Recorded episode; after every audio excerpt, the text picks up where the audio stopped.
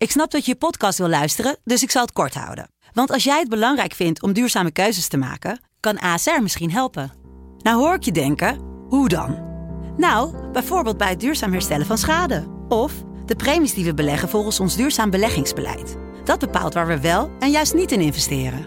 Wil je meer weten over welke duurzame keuzes ASR maakt? Ga dan naar asr.nl slash duurzame keuzes. ASR doet het.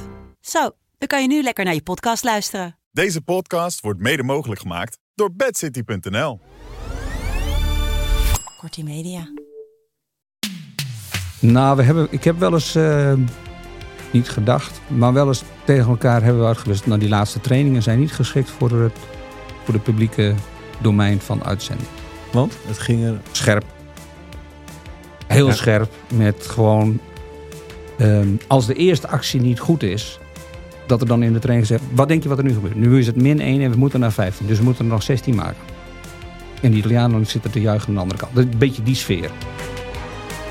In de sportwereld heb je van die mensen die het anders doen. Die de status quo uitdagen en grenzen verleggen. Die zo sterk geloven in hun eigen idee dat de rest niet anders kan dan uiteindelijk meedoen. Creatief van geest en met een olifantenhuid hebben zij hun sport blijvend veranderd. Maar wat was hun drive? Werden ze in eerste instantie voor gek versleten of werden hun ideeën meteen omarmd?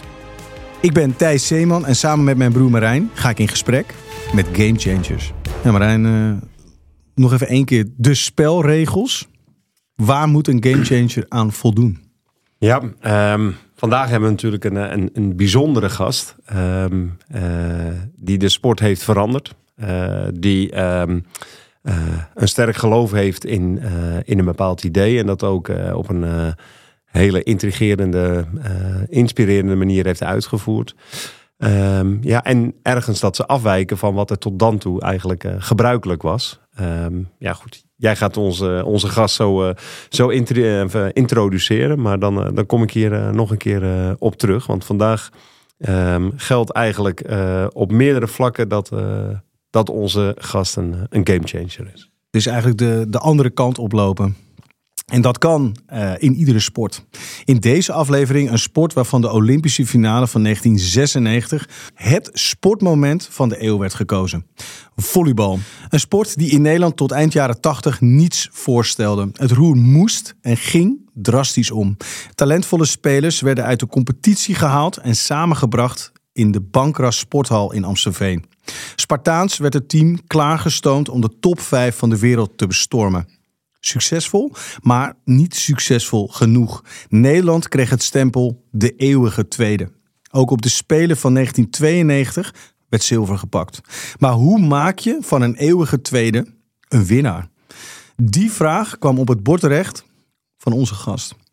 Een gigantische opdracht, maar onze gast kreeg het wel voor elkaar.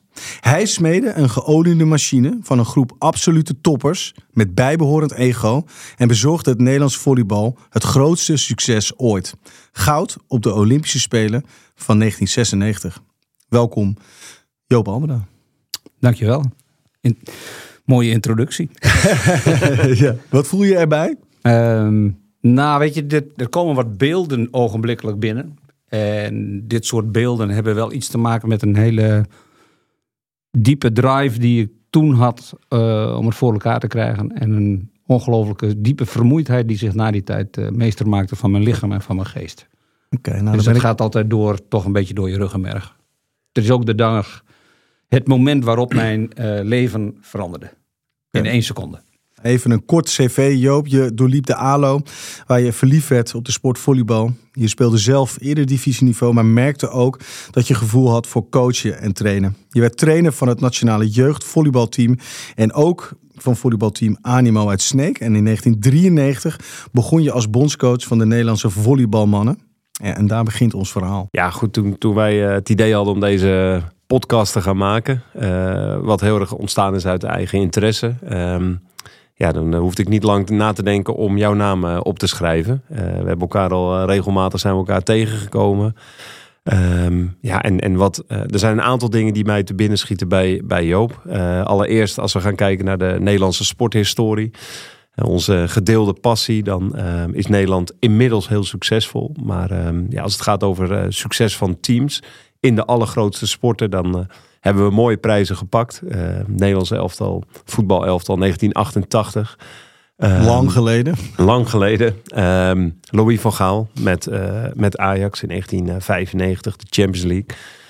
Um, we zijn succesvol in hockey. maar volleybal is een enorme grote sport. Echt een internationale topsport. Waar ook heel veel geld in omgaat. En ja, daar, uh, daar is het Joop gelukt om een Olympische finale te winnen. en ja, dat is, dat is echt een, een unicum in de Nederlandse sportgeschiedenis.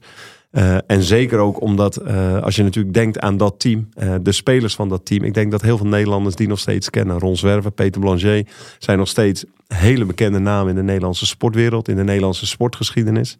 Um, maar inmiddels hebben we ook natuurlijk heel veel gezien dat het ook geen makkelijk team was. En het doet ook wel denken aan een aantal voetbalteams uh, die um, uh, nou ja, succesvol zijn geweest, maar soms ook wel eens dat Nederland eigenlijk ontspoort op het moment dat het moet. Hè. Daar hebben we in, ook in het voetbal een rijke historie in. Ja, we kwamen de titel even ophalen en dan ging het eigenlijk altijd mis. Dan ging het altijd mis. Um, en um, nou ja, ik, ik, ik ben razend benieuwd naar, naar de inzichten van een echte teamcoach. We hebben best veel individuele sporter, coaches van individuele sporters. En ik ben razend benieuwd naar inzichten over ja, hoe hoe coach je een team? Welke dynamiek kom je daar tegen? Wat speelt er allemaal? Wat gebeurt er allemaal? Um, en ik hoop dat dat uh, voor mezelf leerzaam is en ook voor de luisteraars. Nederland heeft uh, zilver gewonnen. Ja, misschien toch goed om een heel klein beetje het kader te schetsen zoals ik er tegen, tegenaan kijk. We wonnen natuurlijk niet zo vreselijk veel, maar talent was in Nederland een soort eindprijs. Je kreeg al een medaille of een grote beker, want dan was je talent van het jaar. Niets gepresteerd, maar wel talent van het jaar. En um, we hadden inderdaad Art Schenk, Kees Verkerk, Anton Geesink. Onze, onze hardloopster, onze atleten uit de 1928 ongeveer. En dan hadden we nog Johan Cruijff. Nou, het was wel ongeveer het totale sportpalet. En in 85, um, ehm, na de Olympische Spelen van uh, Los Angeles, is Arie Selinger uitgenodigd om naar Nederland te komen. En die zei van, goh, wat hebben jullie hier mooie lantaarnpalen. Dat zijn grote spelers. Als wij in de ruimte de wedstrijd kunnen winnen dan kunnen wij gewoon naar een andere positie. We waren op dat moment nummer 10 van Europa. Nou, daar is de rit begonnen. Die ging razendsnel. Dat is, dat is het bankrasmodel uiteindelijk geworden. Ja, dus dat... eigenlijk is dat ook geen model. Het was een, manier, een andere manier van denken. En het was een... Welke manier? Um, ik geef mij over aan een programma. Het enige wat we nodig hebben is een vloer, 50 ballen, een goede coach en een droom. Punt. Punt. Ja. Ja. Dat is het. Daarin, daarna zijn we eigenlijk een soort fabrieksteam geworden van Nationale Nederlanden. Die, waar een, uh, een bijzondere dame in zat. Truus van Penis, tegenwoordig Truus van Gaal. Die ons begeleid heeft. Dus die is mede veroorzaker geweest van deze podcast. Hm. Indirect. Ja. ja. Um, en dat is toen, tot de negentiger jaren, zijn een aantal jongens op een gegeven moment uitgestapt. Die wisten niet zeker van, ga ik, wel, ga ik het wel halen? Of ga ik mijn carrière ook wel verzilveren. Die zijn vroegtijdig naar Italië gegaan. Teruggehaald voor de Olympische Spelen naar 92. En daarna, omdat ik eigenlijk al die jongens getraind had tussen 80 en 86 bij de Nederlandse jeugdteams, uh, komt er dan vaak wel een roep uit een team van goh, dat is een coach die ons misschien dat laatste stukje nog kan doen. Wij zaten in zeer financieel zwaar weer. Mm Ehm, en als je de toevalstreffers allemaal op een rijtje zet, dan is het een wonder dat wij 96 gehaald hebben. Überhaupt gehaald hebben? Ja, wij in 93 nam ik eh, de ploeg over. en ik had toen afgesproken met de bond. Ik denk dat daar zoveel, um, ik zeggen, strijd nog intern uitgevoerd moet worden en met elkaar besproken moet worden. Dat het de vraag is of ik zowel de crisis kan beheersen als het stuk wat daarna komt, hè, wat je dan in uh, sommige theorieën hebt, ja, wanneer komt de norm helder voor de performance? Mm En in 93 werden we tweede van Europa. En toen we terugkwamen, toen zei het Nederlandse Volleybalbond, we stoppen ermee.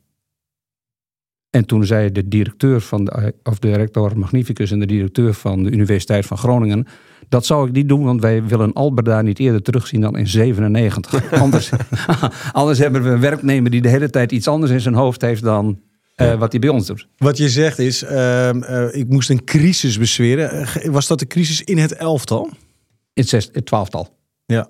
In het. Sorry, je, je, je- ik verraad mezelf wel dat ik een voetbal. eh, nee, maar dat geeft ook de kern van onze samenleving. We hebben allemaal verstand van voetbal. Ja. Dus onze metafoor wordt altijd voetbal.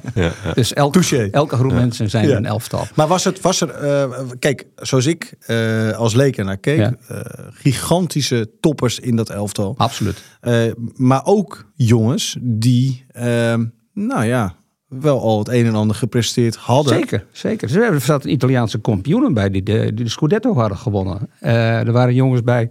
En dat, dat ook weer tegen de achtergrond. want Het was het eerste team in een periode. En ik sprak veel met Arie Selinger. En hij zei van het grote verschil tussen Nederland en het buiten en Amerika is. Hier begint het altijd met yes but. Ja maar. Zal ik mij wel overgeven aan een ander programma? Kan het ook anders? Altijd beginnen met discussiëren voordat we aan de slag gaan. Dat is veranderd in de periode van Arie Selinger. En dan heb je ook twee assen, zoals ik eh, probeerde te werken. En dat heette dan het Capability Maturity model. Hoe vaardig ben je en hoe volwassen ben je? Nou, in de vaardigheidsas kun je wel nagaan. Als je de Olympische finale mag spelen, dan klopt het meeste wel. In de volwassenheidsas, hoe ga je met elkaar om? Hoe, hoe, hoe hanteer je conflicten? Hoe ga je onderling met elkaar om? Wat is nou eigenlijk een team? Wat moet je daarvoor doen? Eh, hoe moet je accepteren dat elk individu uniek is, ook met zijn reacties? Ze waren niet volwassen genoeg nog. Nee, dat was, dat was, daar zat voor mij de meeste rek. De minste rek zat in dat, in dat technische skills. Wel in een teamcompositie dat ik eh, zag dat wij van Brazilië verloren, met name ook op snelheid. In de finale van 1992. hè? Dus we hadden eh ruimte, lengte, breedte, hoogte. Dat was onze winst. Wij waren de grootste mensen van de wereld op dat moment. Maar in snelheid hadden we de juiste mensen nog niet. En toen vonden we Bas van der Goor en Guido Geurtsen als de missing links in die puzzel om naast de drie normale dimensie, de vierde dimensie ook te gaan beheersen. En ehm, je zegt inderdaad, eh, dit is technisch wat er moest gebeuren. Maar eh, jij kwam daar als coach binnen. Had je het gevoel dat je in een warm bad kwam? Ehm, het klotste links en rechts. Eh, er zat wel wat schuim in dat bad. Wat was de schuim? Ehm, nou, jongens die het moeilijk vonden om met elkaar om te gaan. Men, dus de, als de een huilt bij de nederlaag en een ander lacht de nederlaag weg, is die misschien net zo verdrietig, alleen hij uit het op een andere manier. En accepteerden ze jou? Ehm, wat ze in het begin moeilijk vonden, eh, is dat ik van de jeugdcoach, waar ze me hebben leren kennen en zij nog niets wisten van volleybal, ik dus was ik als het ware de leraar op de middelbare school. En toen ik terugkwam, toen vertelde ik hun zo van, wacht even, nu zijn de rollen omgedraaid. Jullie zijn ergens geweest waar ik nooit geweest ben. Ik ben niet 2 meter vijf. Ik ben geen international geweest. Ik spreek geen vloeiend Amerikaans. Het CBS heeft uitgerekend dat boven de tweede plaats minder ruimte is dan onder de tweede plaats. En ik kom uit Friesland. Dan heb je ongeveer alles tegen. En stelde zich best op, En dat, ehm, is, en dat is precies wat ik, wat ik leuk vind. Ja, want wat, voor, voordat we daarover verder gaan, kun je eens schetsen wat, ehm, ja, hoe, wat gebeurt er eigenlijk in, in een team? Je zegt van ze vonden het moeilijk om met elkaar om te gaan, maar kun je eens Nou, wat het- meer uitleggen? Wat, wat Het, houdt ex- het, was gewoon ge- het was bijna gewoon geëxplodeerd. Ja. Eh, we- dus in, de, in 92, na de Olympische Spelen, toen een aantal spelers allemaal in Italië speelden, hebben we nog veel contacten gehad met een aantal spelers. En er was ook een stroom die zei, we moeten gewoon opnieuw beginnen. We gaan het nog een keer doen. Dus dat is als het ware, ik heb een, eh, een Red Bull eh, race Ja. en ik ga het hele bolide veranderen. We gaan helemaal opnieuw beginnen. In plaats van zeggen, nou, dus moet, die banden moeten wat anders, moeten een andere bandentype opzetten. Moeten de visors anders doen, moeten de spoilers anders doen. Ehm, en dat was gebaseerd op deels irritaties die natuurlijk bij zo'n Olympische Spelen onder grote druk af en toe gewoon naar boven komen. En de kunst is natuurlijk om dat toch enigszins te beheersen. En hoe pak je dat aan? Ehm, lang denk, nadenken. Eh, proberen zo'n probleem eerst te analyseren. Wie heeft dat met wie? Veel individuele contacten. Wie hadden problemen met elkaar? Als het even... Nou, dat is, dat is mijn hoofdstuk 13. Eh, mijn vak bestaat uit vertrouwen. Hm. En vertrouwelijkheid. Dus ik kan het in concepten met je delen. Maar ik ga nooit zeggen wie wat gedaan heeft. Omdat dat kan iets beschadigen wat nu niet beschadigd is. En ik vind het belangrijk dat wij... eh, ik heb tot en met de 25e verjaardag van 4 augustus hebben we steeds reunies of hebben we iets gedaan. We gingen met elkaar varen, we gingen met elkaar zeilen, we gingen met sloepenrace doen. Het boek van Ron Zwerver uit, uh, uitreiken. Om te kijken zo van, goh, weten jullie, hebben jullie wel door hoe groot jullie prestatie geweest is? Want omdat zij Olympisch kampioen werden, zag ik er goed uit. En daarom zit ik hier vanavond. Niet andersom. Ja. En de, er was een animositeit rondom de wijze waarop mensen topsport beleven. Uh, het was in mijn ogen te collectief. Iedereen moet precies dezelfde dingen doen en dan loopt het met elkaar in de maat. Dat gaat tot op zekere hoogte, mijn zinziens, perfect. Daarna komt bij wijze van spreken de Nederlandse, of er komt in volwassenheid komt ook het individuele contact en dan komt het taalgebruik om de hoek. Want volleyballen kunnen ze wel. En ik heb toen op een gegeven moment bedacht, in 1994, uh, uh, weet je wat we gaan doen? We gaan gewoon met een clipper op pad. Hoe varen. Ja, ja. Ja. En toen merkte ik plotseling dat het een jongensklas werd. Die gingen naar, toen we uit Finland kwamen, keken ze door het raam naar beneden en daar varen we over een week. En wat was het de situatie? Je dacht, ehm, ehm, ik, ga een, eh, ik ga deze jongens op een boot zetten. Ja. Eh, wat was voor jou de symboliek rondom deze beslissing? Eh, ik, wilde je? ik wilde weten wie van nature naar elkaar toe trekt en wie pakt nu welke rol. Hm. En het aardige was dat de eerste die aan boord stapte was Peter Blanchet. Die zet zijn tas op het luik, rent naar achteren toe, pakt het stuurwiel vast en laat het eigenlijk vier dagen niet meer los. De baas. Stuurman van het team. dus ik heb dat gewaardeerd met de hoogste vorm van waardering. Dat is een stukje tape onder het nummer, dat is namelijk aanvoerder. De tweede die aan boord kwam was, eh, was Ron en Henk Jan en denk Marco Klok. En die kwamen vijf minuten later terug van wie heeft er zin in koffie. Ron Zwerver en Henk-Jan Held. toch? Ja, wie heeft er zin in koffie? En dat, dat soort kleine dingen tekent eigenlijk. ehm, Hoe, was je, hoe was je op dat idee gekomen eigenlijk, ik had dat wel eens eerder. Ik had wel eens eerder gewoon gevaren met mensen. En ik weet ook dat mensen daarin eh, verschillende posities innemen.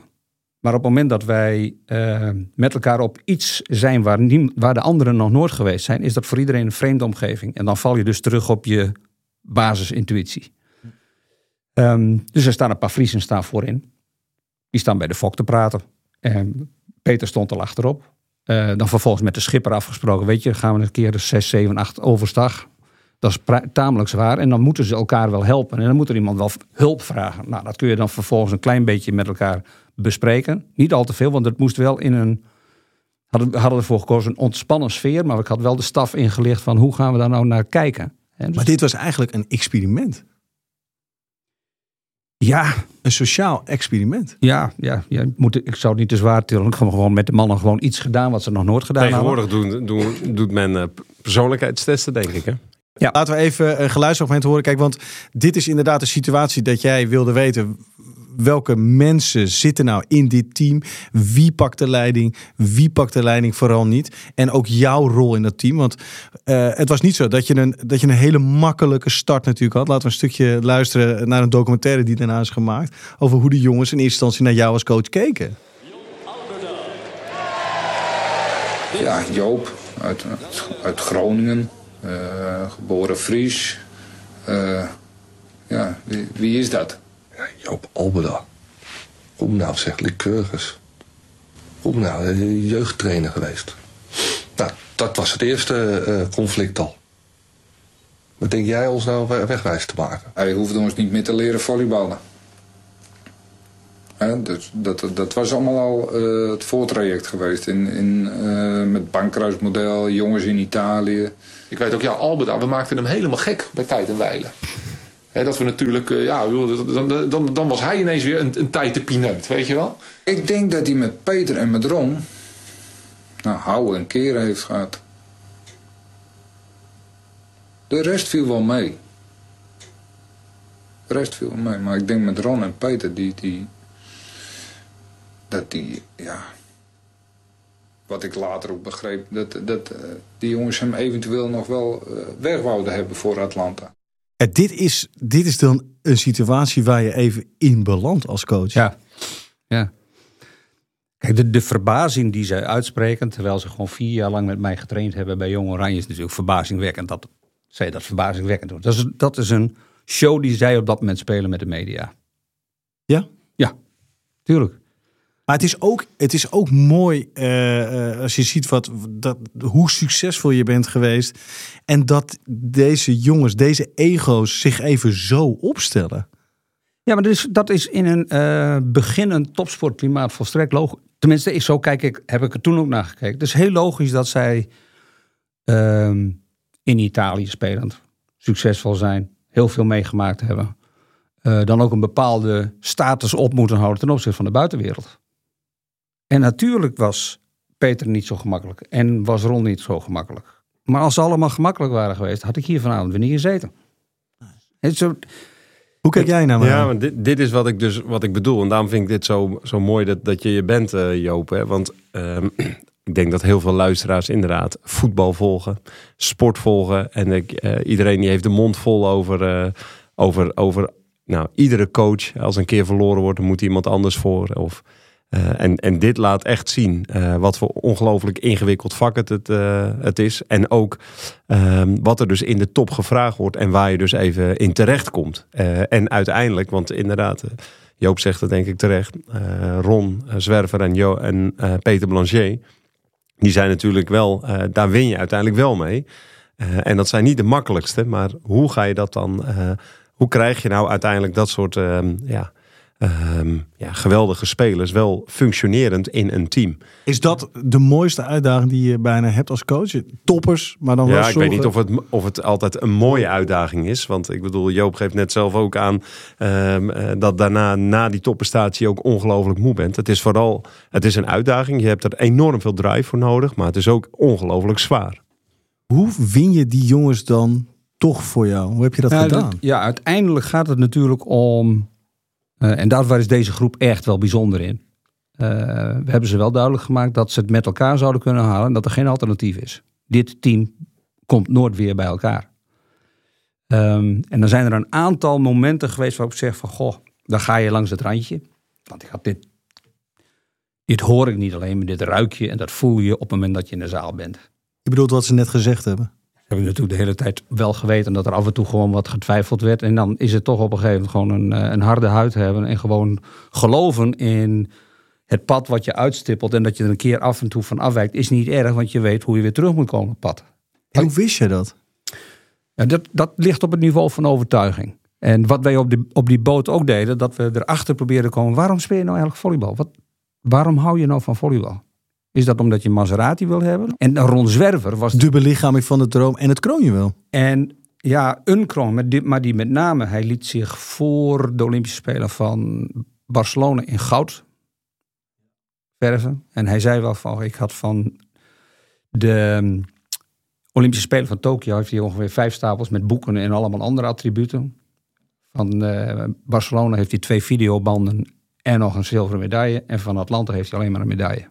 Hij heeft in zijn professionaliteit op een gegeven moment alles weggesaneerd eigenlijk wat niet functioneel is voor zijn beroep. Namelijk Olympisch kampioen worden. En uiteindelijk moeten zij ook spelen. Dat zeggen ze dan ook ja maar Joop kan er wel zijn, maar wij moeten spelen. Dat is geraden ook.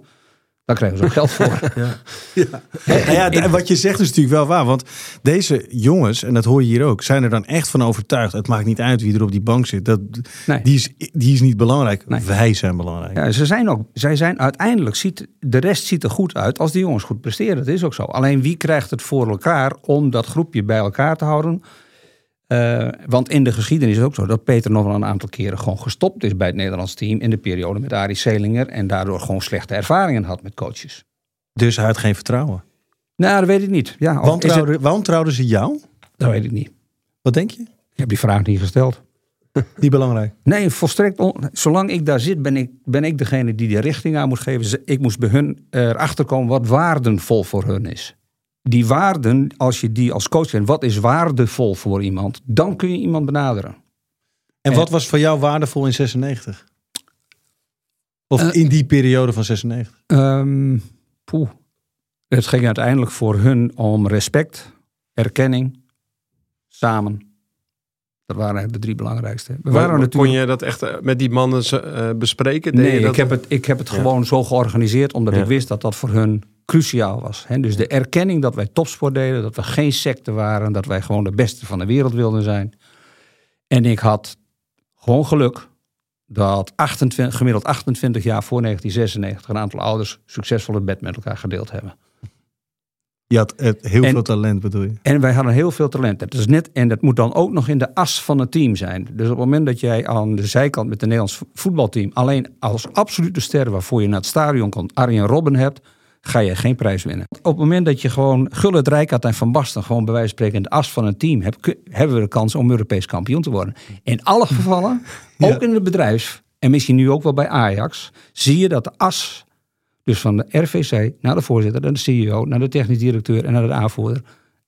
Als hij niet recht is, gaat het niet goed. Kun jij schetsen, Marijn, wat de uitdaging hier en de moeilijkheid is waar Joop in belandde? Eh, als spelers uiteindelijk zeggen van, eh, ja, maakt niet uit wie er op de bank zit, eh, wij doen het wel. Dan ben je als coach erin geslaagd om ze zelfsturend te laten zijn. Maar dat is nou precies verantwoordelijkheid te laten nemen. een typisch Nederlandse. Er zijn twee reacties in Nederland. Ja. De voorkeursreactie is: oh, dan kan hij ook wel thuis blijven, want hebben wij meer salaris. Ja. Even plat geslagen. De andere kant is, en Gianni Romme had, met, eh, had precies hetzelfde in Nagano. Hij zei, op een gegeven moment zag ik helemaal niks meer om mij heen. Het was licht en niks gaats. Ik voel geen vermoeidheid. Later heeft iemand daar flow bij bedacht en dat soort eh, termen. Op een gegeven moment is een team eh, volwassen en vaardig. En kan 90% van het, misschien wel 98% van het werk samen alleen doen. Maar om daar te komen, op tijd het vliegtuig te hebben, op tijd fit te zijn en niet overfit zijn en niet te laat, te laat echt fit zijn, ja, daar, daar heb je toch iets van programmering voor nodig.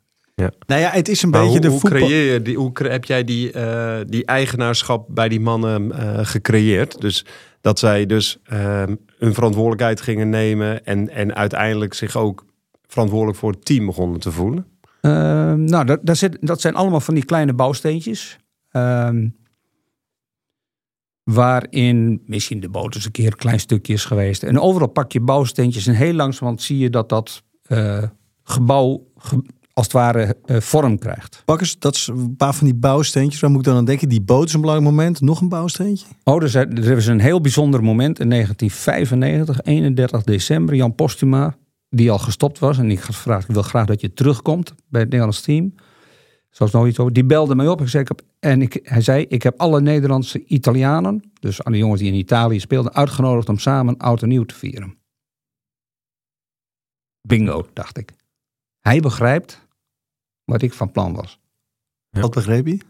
Dat het team een team moet zijn en niet allemaal ergens bij elkaar moet komen om iets bijzonders met elkaar te doen. En dat is een. een ehm, dat zijn allemaal jongens die in het buitenland spelen, redelijk salaris hebben en toch besluiten met elkaar oud en nieuw te voeren. Het heeft niks rechtstreeks met Atlanta te maken, maar heeft wel iets met onderlinge cohesie te maken. We vinden het gewoon leuk om met elkaar oud en nieuw te vieren. Dat doe je niet met mensen waarvan je denkt, hou op, wegwezen jij. En was dat een gelukje of had jij dat er toch een beetje in weten te krijgen al? Ik had Jan gevraagd, eh, omdat ik naast Ron en Peter, en eigenlijk vind ik alle spelers zo bijzonder, maar Bas van der Goor was ook wel een special. En die was in mijn ogen een beetje de Michael Jordan van het volleybal kon hij worden. En Jan Postuma had een wat niet zo'n goede schouder meer, maar hij was nog steeds de beste blokkeerder ter wereld. Dus ik heb met hen een afspraak gemaakt. Zoals, goh, zou je terug willen komen? Ik weet niet of je speelt, maar jij gaat Bas de beste van de wereld maken. Ik zet je in de, oef- in de trainingen jullie altijd tegenover elkaar. En als Bas jou kan passeren, houdt niemand er meer tegen.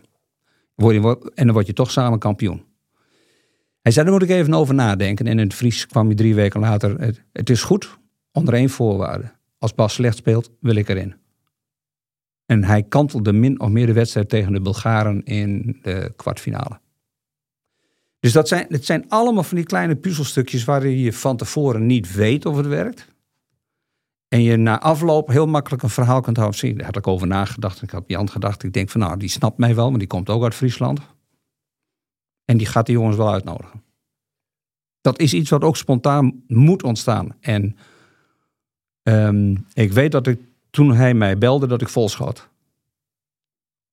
Omdat ik toen dacht zo van, goh, dit is een belangrijk moment. Ik zie het nu weer. Ja.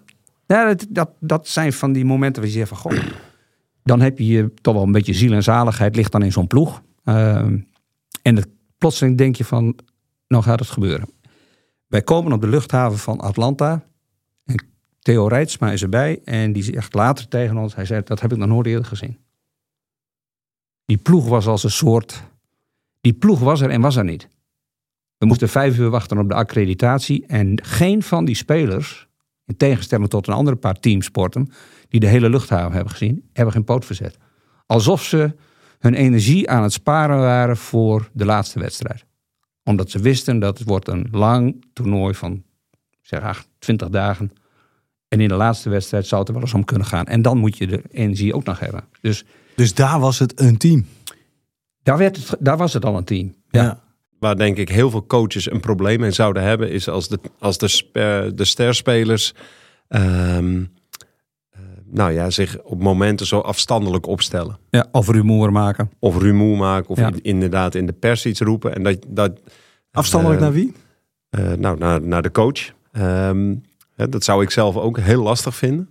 Heb ik jij het denk idee dat dat hier gebeurde? Nou, ik denk dat dat. eh, ik- Joop die zei het net zelf ook. het het fragment wat je hebt eh, gehaald. Of hebt laten horen. Kijk, en, maar dat vind ik zo knap. Dat je dan zo ehm, eh, bescheiden opstelt. En, en dat eigenlijk van je af laat glijden. Zelf dus geen ego hebt. En alleen maar denkt in het belang van het team. En weet van nou goed, prima, doe maar zo. Eh, maar het gaat uiteindelijk om eh, hoe, hoe die groep bij elkaar eh, komt. Ja. Heb je, was dat iets bewust? ehm, of? Ja, dat zit, ehm, zit ook wel deels in mij dat ik dan gewoon onverstoorbaar word op een gegeven moment. Ja. Niet dat het me koud laat, dat is een hele andere, maar ik word daar onverstoorbaar van. En dan, wat er ook gebeurt, het zal lukken.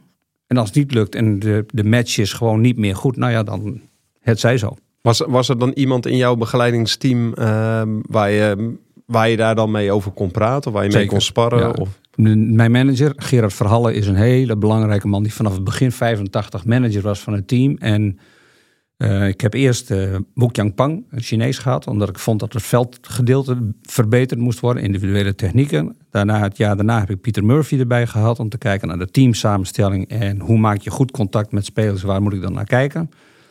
Eh, de gevoelscomponent is met mij wat minder goed ontwikkeld, dus, en ik zat meer op de statistiek-kant. Ehm, dus daar, daar hebben we, we hebben eh, één of twee keer per jaar namen we twee vrouwen mee. Om te kijken naar hoe doen jullie dat nu in zo'n mannengezelschap. Dat was niet Black Friday, maar Black Weekend.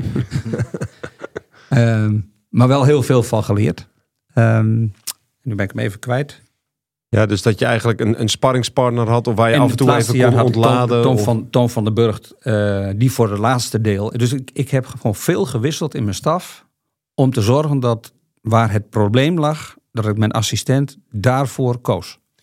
En je zegt net iets interessants ook van ik liet het van me afglijden, maar het was niet dat het me koud liet. Nee, natuurlijk niet. Wat gebeurde er met jou? Eh, twijfel, zoektocht. Omdat je het graag causaliteit wilt hebben in, in, in het leven. Van ik doe A en dan komt er B uit. En dat is zelden zo. En waar twijfelde je over? Ehm, of wij het voor elkaar kregen, met elkaar, hè, staf en, en eh, het team, om een groep mensen die zelf niet zagen dat ze, dat ze Olympisch kampioen zouden kunnen worden, kunnen overtuigen dat dat zou gaan lukken. Want die overtuiging was er niet. Maar wat er toch alleen maar van alleen, alleen maar finales verloren. Zelfvertrouwen nul. Nee, dat is het. Nou ja, soms Om te winnen, om te winnen. Ja, dat. ehm, Tot aan de, tot aan de finale top. En Ja, ja. Dat, ik vind dat heel moeilijk. Er zijn plafonds in, het, in de ontwikkeling van een team, maar ook van een individuele sporter, waar je op een gegeven moment doorheen moet.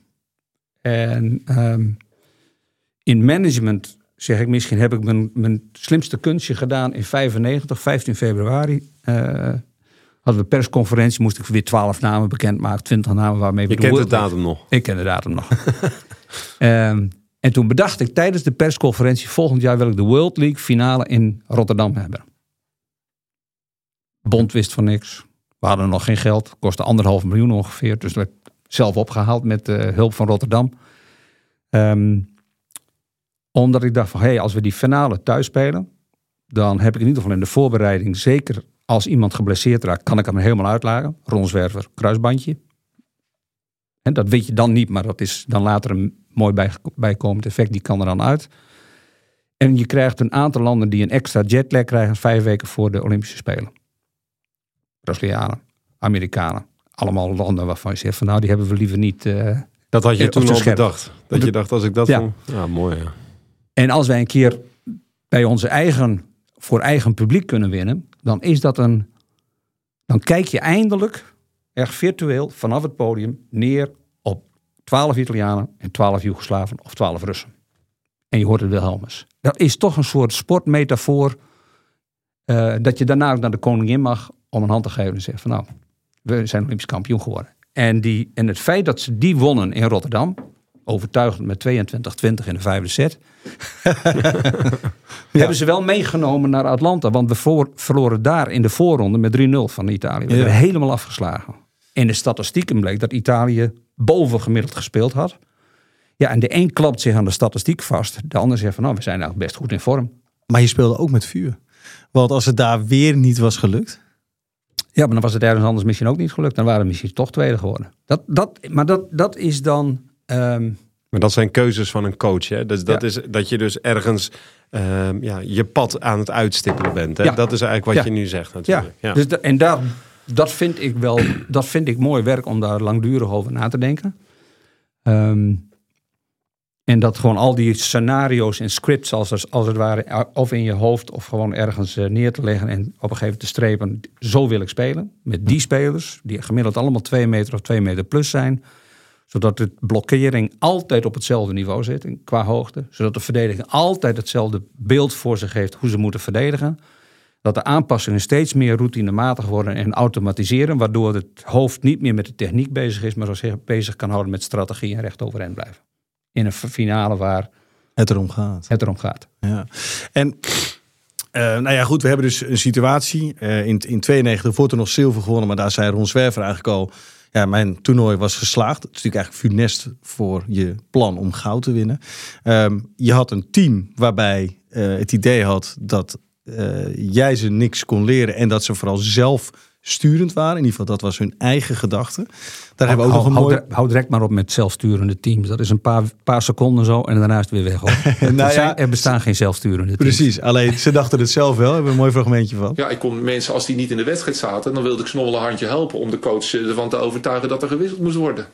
Hè, je hebt natuurlijk zeker als spelverdeler echt wel in de hand om iemand een goede of een wat mindere goede setup te geven. Ja, dat, ja, het is misschien wat manipulatief, maar het is wel effectief. Ja, en, en daarna... Wat, wat, wat, wat hoor jij er hier nou in? Nou, wat ik hierin hoor is iemand die ehm, z- b- eh, zelf bepaalt eigenlijk, of denkt te moeten bepalen, wat de, wa- waar jij naartoe moet als coach, Joop. Dat is wat ik hoor. Dus hij is bereid om een speler een extra slechte setup te geven, omdat hij vindt dat hij eruit moet. Punt. Ja. Wat vind jij daarvan? Ik hoef daar niks van te vinden. Nee? Nee, het spreekt voor zich. Wat vind jij ervan, Marijn? Ja, ehm, opnieuw natuurlijk een, een ehm, razend interessant eigenlijk. eh, van ja, ga daar als coach, ehm, ga er maar eens eh, chocola van maken. Nou, net bijvoorbeeld eh, dat nadenken over, over eh, dat, eh, dat toernooi, die, die World League naar Nederland halen. Ehm, echt eigenlijk ja, met de steun van het publiek. Dat kan ze misschien net even dat extra's geven. En, als, eh, en dat het dan wel lukt. En dat nemen we mee naar de Olympische Spelen. Maar dat, dat herken jij ook in jouw ploeg. Dat zelfvertrouwen is, eh, gaat gradueel omhoog op het moment dat je wint. Ja. En het neemt af naarmate je een serie hebt van vijf of tien wedstrijden. En elke keer in de finale verlies je van dezelfde ploeg. Dan komt er een kras in je, in je brein die heel moeilijk te repareren is. Bijna moet je dan naar een totaal nieuwe ploeg of nieuw concept. Maar dat is niet zo makkelijk om dat weg te poetsen. Omdat daar, ja, je, je speelt toch een beetje naar je brein. En als je daar ook tegen, tegen de nederlaag ook een keer een winstmoment, en dat nou, een beetje symbolisch, dat is het Wilhelmus, dan komt er iets ook bij mensen, ook al verlies je daarna, dat je denkt van ja, maar wacht even. Niet zo lang geleden hebben we er gewoon met 3-2 van gewonnen. En wat als Ja. ze verloren hadden? Politiek wat je nu bedrijft. dat is alleen maar wat ja, als. wat als, wat als. Ja, dat, Ja, is, daar dat kun- is, daar kun je niks mee natuurlijk. Ik kan alleen maar dingen Ja. doen waarvan ik denk van nou, ik hoop dat dat een bijdrage levert tot winst. Ehm, Ik gebruik heel veel eh, dingen die ik zeker weet. En er zijn een aantal dingen die, waar ik overtuiging in heb. Ik weet dat ik in die as van de organisatie met Blanchet moet spelen om Olympisch kampioen te worden. Dat is de enige die die snelheid in de setups kan geven. Ik weet dat ik met Ron Zwerver moet spelen als een dienende ster. Dat dat zijn beste rol is. Niet als aanvoerder, maar als beeldmerk. Iemand die de droom elke dag levend houdt. Henk-Jan Held een onwaarschijnlijk belangrijke steun. Die altijd die het on- ongelooflijk moeilijk vindt om geen koffers op de band bij Schiphol te zetten. Omdat hij altijd de dienaar van een team is. Olaf van der Meulen die altijd iets ergens wel een grap van weet te maken. En dat weet te relativeren. En Postuma is man die gewoon de armen om het team heen slaat. En dan is ook het Westen stil. Om het maar zo uit te drukken. Ja. Ja, en dat, die compositie van die mensen. Je gaat er met twaalf spelers en vijf begeleiders naartoe.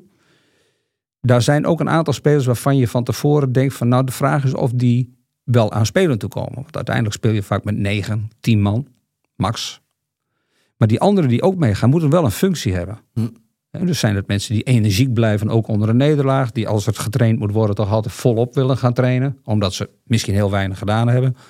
Die de vrolijkheid erin brengen. In de staf bij voorkeur ook iemand die, wat ik dan maar noem, de zon in huis brengt. Er zijn mensen die gewoon elke keer wat somberer zijn. En er zijn mensen die altijd vrolijk zijn. Elke dag is een nieuwe dag. Dat is heel veel waard in een team onder druk. Want hoe, hoe hield jij de, de bank eigenlijk echt ehm, ehm, goed eigenlijk? Hè? Dat ze een bijdrage bleven leveren? Ehm, ik had eigenlijk in die tijd, maar eh, je moet de, de filosoof of de psycholoog uh, Draaisma uit Groningen ook gelijk. Het, het geheugen helpt je door de tijd. Dus het is altijd de vraag, als je nu 27 jaar later dezelfde tijd moet beschrijven, klopt dat allemaal nog wel met alles wat er daarna bij mij gebeurd is? En ja, dus dat moet je altijd met een. Um, ik heb alles gedaan binnen de grenzen van wat ik acceptabel vond. Uh, vaak wel wat meer aandacht aan, ja, dat heet dan het B-team of de wisselspelers of de spelers die niet starten. Wat extra aandacht besteden aan hen voor het toernooi. Met, het, met de mededeling, ja, als straks het toernooi begint. Het gaat erom of wij hier gaan winnen. En dan gaat mijn aandacht toch hoofdzakelijk uit naar de eerste zes, eerste zeven. Ja. En, en dat maak ik dan maar duidelijk. Ja, en dat, Ja. is, dat is niet leuk. Ja. Maar het is wel eerlijk. Ja. Want dat is de praktijk. Als dan, als dan iedereen verwacht dat je ook nog een soort HR-manager... twaalf mensen bij elkaar moet hebben... waarvan Ja. de eerste zes spelen en de tweede zes wat minder spelen. Ja, dan, en dan komt de kracht van je eh, staf verder ook om de hoek. Hè? Je arts, je fysiotherapeut, die zeer belangrijk is. Maar hoe pak je dat aan? Want eh, ook als je kijkt inderdaad naar die hele route van 96, ook, ook het, eh, het toernooi, de Olympische Spelen zelf. Die eerste groep, je had, eh, er werd binnen het volleybal ook gesproken van een A- en een B-team. Ja. Ja, ik als leek zou denken, als ik onderdeel van het B-team ben, voel ik me niet betrokken bij, bij het hele team. Nee, maar dat komt omdat je nu in deze tijd leeft, met deze context... waarin we heel veel dingen ter discussie stellen... die we vroeger niet ter discussie stelden. Voelden die mensen van het B-team zich onderdeel van het A-team, denk je? Ja, maar ze wisten ook dat ze minder goed waren. Of op dat onderdeel minder zijn. En, en is dat dan als coach en ook voor jou dat, Ja. je, dat, dat je daar dan gewoon eerlijk over bent? Nou, je. ehm, ik spreek wel eens met mensen die zeggen dat coaches altijd transparant en eerlijk moeten zijn. Ik denk dat Van Gaal de wissel met Sillissen en Krul niet van tevoren met Sillissen besproken heeft. Ja. Dus ik heb het recht, het fundamentele recht vind ik, dat ik ehm, af en toe strategie moet spelen. En als ik manipuleer, en dat doe je als coach, dan doe je, kun je dat best op een positieve manier doen. Dat manipuleren heeft een hele negatieve connotatie, maar dat hoeft helemaal niet negatief te zijn. Ik gewoon probeer mensen te bewegen om comfortabel in een, in een rol te zijn. En de rol van, nou ik noem dan Jan Postuma, die had de rol van, hij zorgt ervoor dat degenen die in de wisselbank zijn, dat de mensen scherp op het veld blijven. En niet afdwalen met gedachten, wat ga ik vanavond nog doen of moet er nog wat. En ik speel vandaag niet. En heb je hem daarvoor teruggehaald ook? Ja. Voor die rol? Ja. En waarom was hij daar geschikt voor? Er zijn niet zoveel eh sporters die na afloop van hun zeg maar, persoonlijke succesvolle carrière in staat zijn om een bijdrage te willen leveren aan hun opvolger. Zonder tweede agenda. En hoe wist je dat hij dat kon? Ik had hem, denk ik, twee of drie jaar ook bij Animo en Sneek getraind. Ehm, en ik wist wie hij was. Dus iedereen heeft het over Blanchet en Zwerver eigenlijk. Maar jij zegt, Postuma was misschien wel de belangrijkste. Ja, dat, dat, dat, kun je, dat, kun je niet, dat mag je niet wegen. Ehm, zonder de, zeg maar, de, de as van, van het team met eh, Van der Meulen dan als grote puinruimer. Die vond het gewoon leuk als er slecht gepaast werd. Kreeg je een slechte setup en die scoorde je wel. Dat is een dubbel compliment aan jezelf. Hè? Ja. Ehm, zo was dit team gewoon van unieke mensen eigenlijk samengesteld. En de, eh, de wisselspelers hadden een bepaalde rol. Brecht Rodeburg had een tragische ongeval gehad met een dubbele beenbreuk. Die vervolgens in een eh, ambulance wordt geduwd en de deur wordt dichtgeklapt. Maar had, had, ze hielden er geen rekening mee dat de mensen twee meter plus zijn. Oh nee. En- maar dat was iemand die een ongebreidelde inzet altijd had op de training. En altijd hard wilde trainen. En dat, ja, die samenstelling zoek je op een gegeven moment. Van, want je weet dat zo'n toernooi zwaar is en je moet trainen. En er zijn altijd mensen die, en die, die degene die het zwaarst belast hebben, die hebben op een gegeven moment wel een beetje, nee, van, kan het ook wat rustiger. Oudere spelers hebben ook altijd de neiging, kan het even wat rustiger. Want die voelen wel dat het lichaam op een gegeven moment gaat protesteren. Er zitten ook wat jongeren bij, zoals Guido en Bas en eh, Brecht. Die willen nog wel wat gas geven, en Misha, om gewoon aan hun eigen trekken te komen. En eh, het laatste fragment, we hebben nog één fragment ook, dat het eh, een snoeiharde cultuur was binnen jouw ploeg. Laten we even een klein stukje luisteren. Je moet niet vergeten, Guido was op dat moment een broekie. Die kon niet altijd, het was een limbo. Dus wij zeiden heel simpel van, joh, kan het vertalen voor ons? Je Ondertiteling alsjeblieft. Nou, daar ging hij al helemaal over de zij. En ehm, ik had hem redelijk in, in, onder controle. Ik kon redelijk goed met hem praten. Met Peter was het gewoon drama. Ja, dat deden ze ook met mij, dat spel. Dat werd aan alle kanten gespeeld. En dat is elkaar beter maken. Ja, nou, oké, ja, limbo of zo, dat, dat, dat, dat vond ik al, al, al, vernederende of kwetsende opmerkingen. Ik denk dat Guido eh, in Atlanta een moeilijke periode heeft gehad. Voor mij was het natuurlijk eh, overleven, echt overleven. Ik moest echt in een, eh, in een hele andere cultuur ook eh, eh, overleven. Wist je dat? Jawel. Hoe ga je daar als coach mee om? Nou, daar hadden we dus.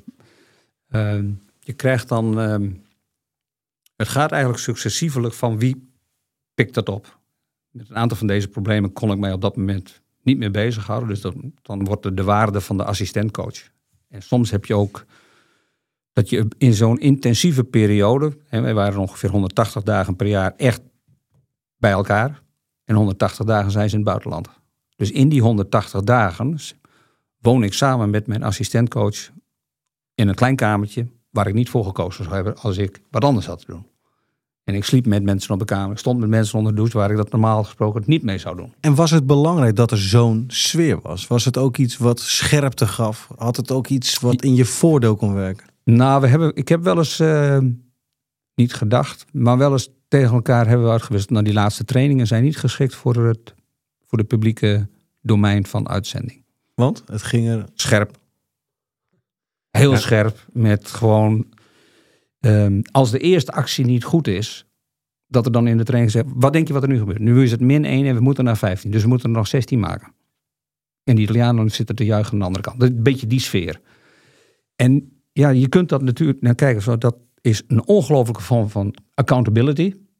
En dan kun je zeggen, maar hoe spreken jullie dat dan uit? Ja, dat moet dat misschien met volzinnen, met een komma. En als je de volgende keer uitkomt, zou je dan die bal toch raak willen slaan. Dat is namelijk heel goed voor de uitkomst van het proces. en het zijn ook, het zijn aan de andere kant ook. ehm, ja, je kunt het niet. Uiteindelijk zijn het ook mensen die allemaal weerbaar zijn geworden in sport. Als je dan een van de waarden in sport hebt, is dat je moet ook een beetje moedig zijn om dit te doen. Je moet voorstellingsvermogen hebben dat je een punt op de horizon ziet wat niemand ziet. En dat je daar toch naartoe wil. Eh, je moet aan de ene kant ook heel veel dienstbaarheid hebben aan zo'n team. Ehm, maar je moet ook weerbaar zijn. Want elke nederlaag is omvallen en de volgende dag weer opstaan. En in een review leer je meer van verlies dan van winst. Maar, dit, maar dit is, eh, weet je, ja, dit is zo mega interessant. En ik denk dat, dat jij zo feilloos nu schetst. ehm, ja, hoe hard en hoe moeilijk topsport is. Hè? Want je, Ja. ik bedoel, het laatste wat je aangeeft is. Dit is ook nodig om die Italianen eindelijk te kunnen verslaan. En wat is dan precies nodig? Benoem het ook, eens. nou, elkaar eh, zo enorm scherp benaderen om nog dat halve procentje te verbeteren. Die bal mag niet mis, die paas mag niet eh, fout, die smash die moet raak zijn. En dat, Maar als dat ik is- dit hoor, denk ik, het is gekkenhuis. Mensen Ja. maken elkaar af, Ja, ja, ze breken elkaar bij wijze van spreken Maar kijk, de benen. basis van deze podcast is dat jij iets wil leren over topsport.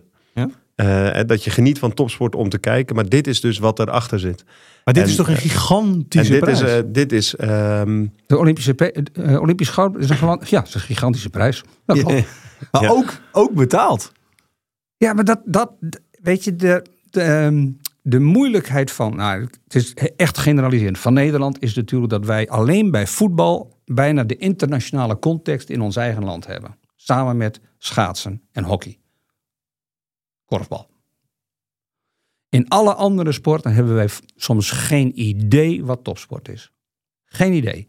We spreken nu over 1996, hè? dus 85, 96. De ontwikkeling van sport stond nog maar net in de schoenen. En dat we daar vervolgens eh 25, 30 jaar later commentaar op leveren met de kennis van nu en de kunde van nu en de begeleidingsteams die we allemaal hebben.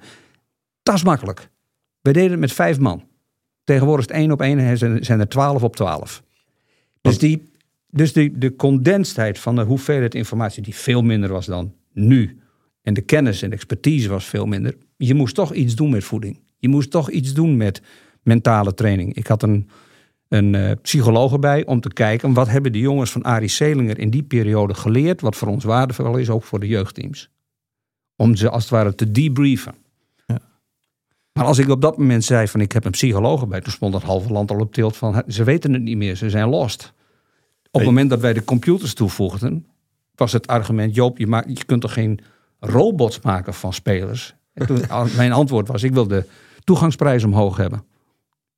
En dus als ze beter gaan spelen, komen we verder in het toernooi... en kan de toegangsprijs omhoog, omdat de waarde van onze attracties gewoon steeds beter wordt. Maar dat, dat landde in die tijd bijna niet. En nog steeds het klinkt ook eh, voor mij ook dat het ook ongelooflijk zwaar voor jou moet zijn geweest. pittig. Ja. Ja. To say the least. Ja. Nee, het is gewoon een... eh, ehm, je, moet, je moet bereid zijn om privé heel veel in te leveren. Je moet bereid zijn om uit de koffer te leven. En je moet accepteren dat je af en toe eenzaam bent. En dat niemand je kan helpen. Dat is wel het moeilijkste gevoel, hè? eenzaamheid. Nou, dat gaat altijd over. Zegt hij. Nee, bedoel, er is een morele verplichting om optimistisch te zijn. Ik wou net zeggen, zegt de optimist. inderdaad. Nee, maar je, je, dat in zijn sport, eigenlijk is geldt het voor iedereen, maar als je in topsport zit, dan heb je morele verplichting om optimistisch te zijn. Anders kun je, anders kun je er beter uitstappen. Als jij hier naar dit verhaal eh, eh, luistert, Marijn, kijk, één ding vind ik dat Joop hier vergeet. En dat is namelijk de kunst, en je hebt het al aangestipt, laag ego, maar de kunst om je totaal in dienst te stellen van een team. Want hij heeft hier met een aantal mensen te maken die het idee hebben dat ze net zo goed een vogelverschrikker op de bank hadden kunnen zetten. Die blijkbaar zelf voor de wissels zorgen en die blijkbaar ook eh, eh, zorgen dat mensen eh, uit dat team verdwijnen wat ze, wat ze willen. Denk je dat dit team met deze grote ego's door heeft gehad wat Joop gedaan heeft? Inmiddels wel.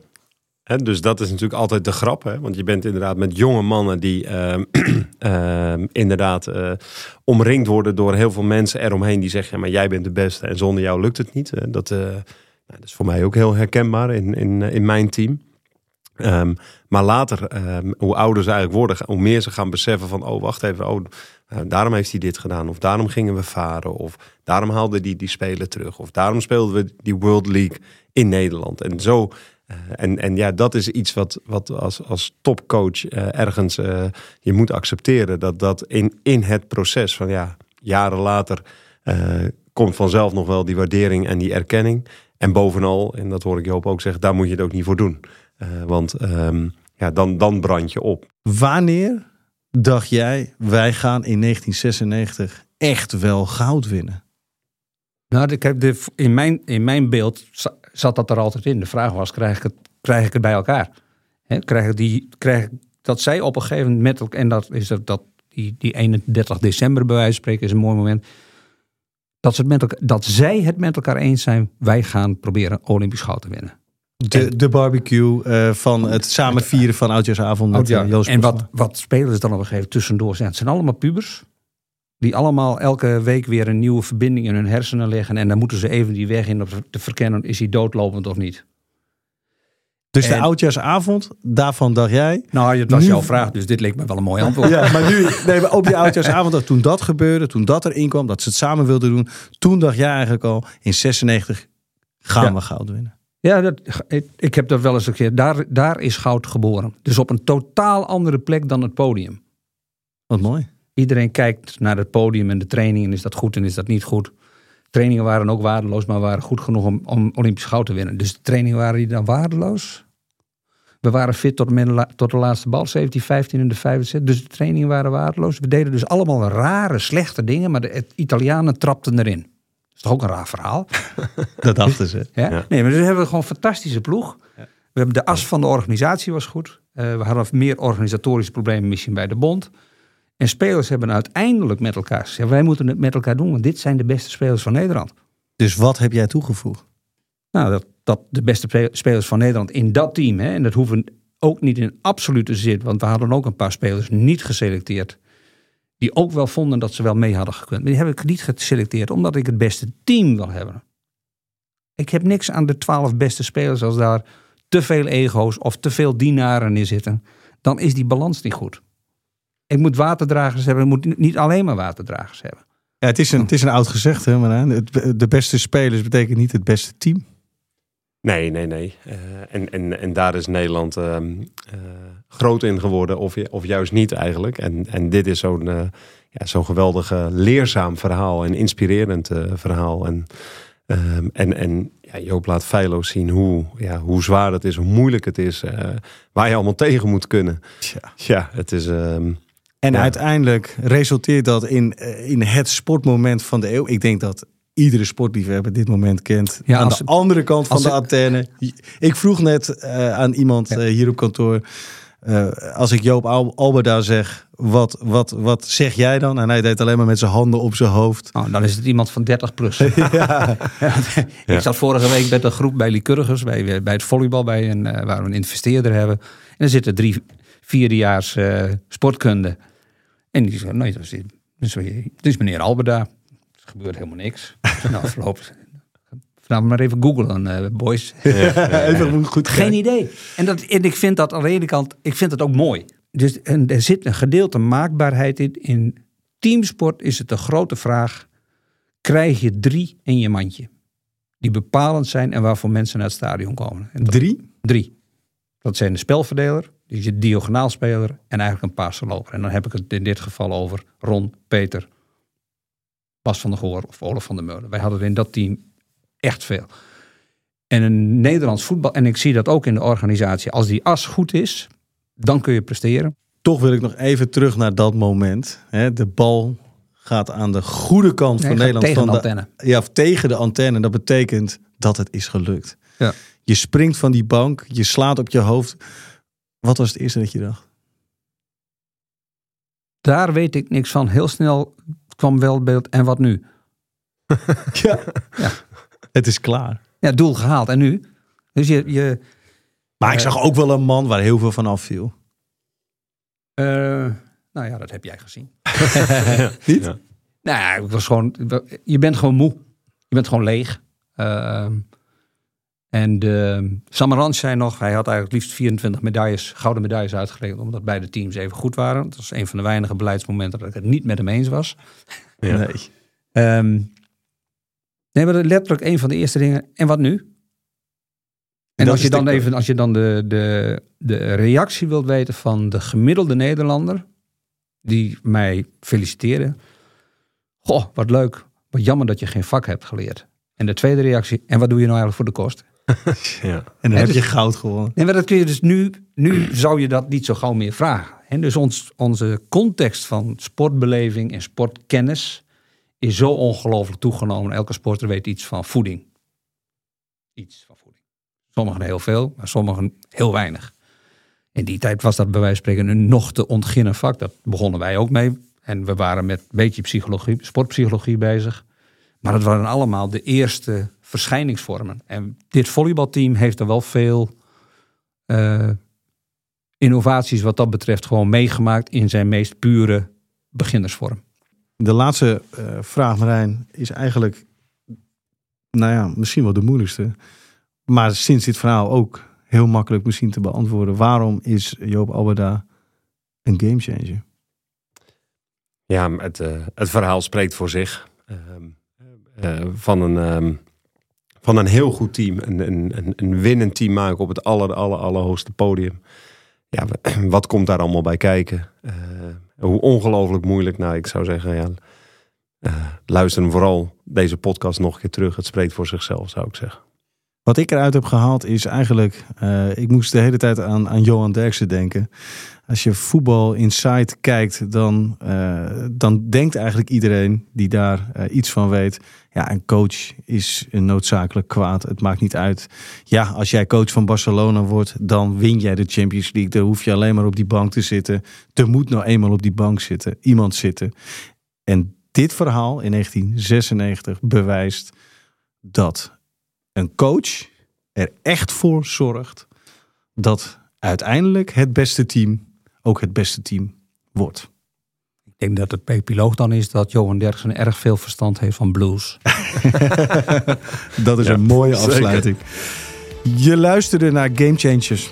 Mijn naam is Thijs Zeeman en naast mij zit mijn broer Marijn. Abonneer je op onze podcast in je favoriete app. Dan krijg je een melding bij een nieuwe aflevering. En tips kun je sturen naar gamechangers.kortimedia.nl. En Korti is met een C. Dank voor het luisteren en graag tot volgende week. Deze podcast wordt mede mogelijk gemaakt door bedcity.nl.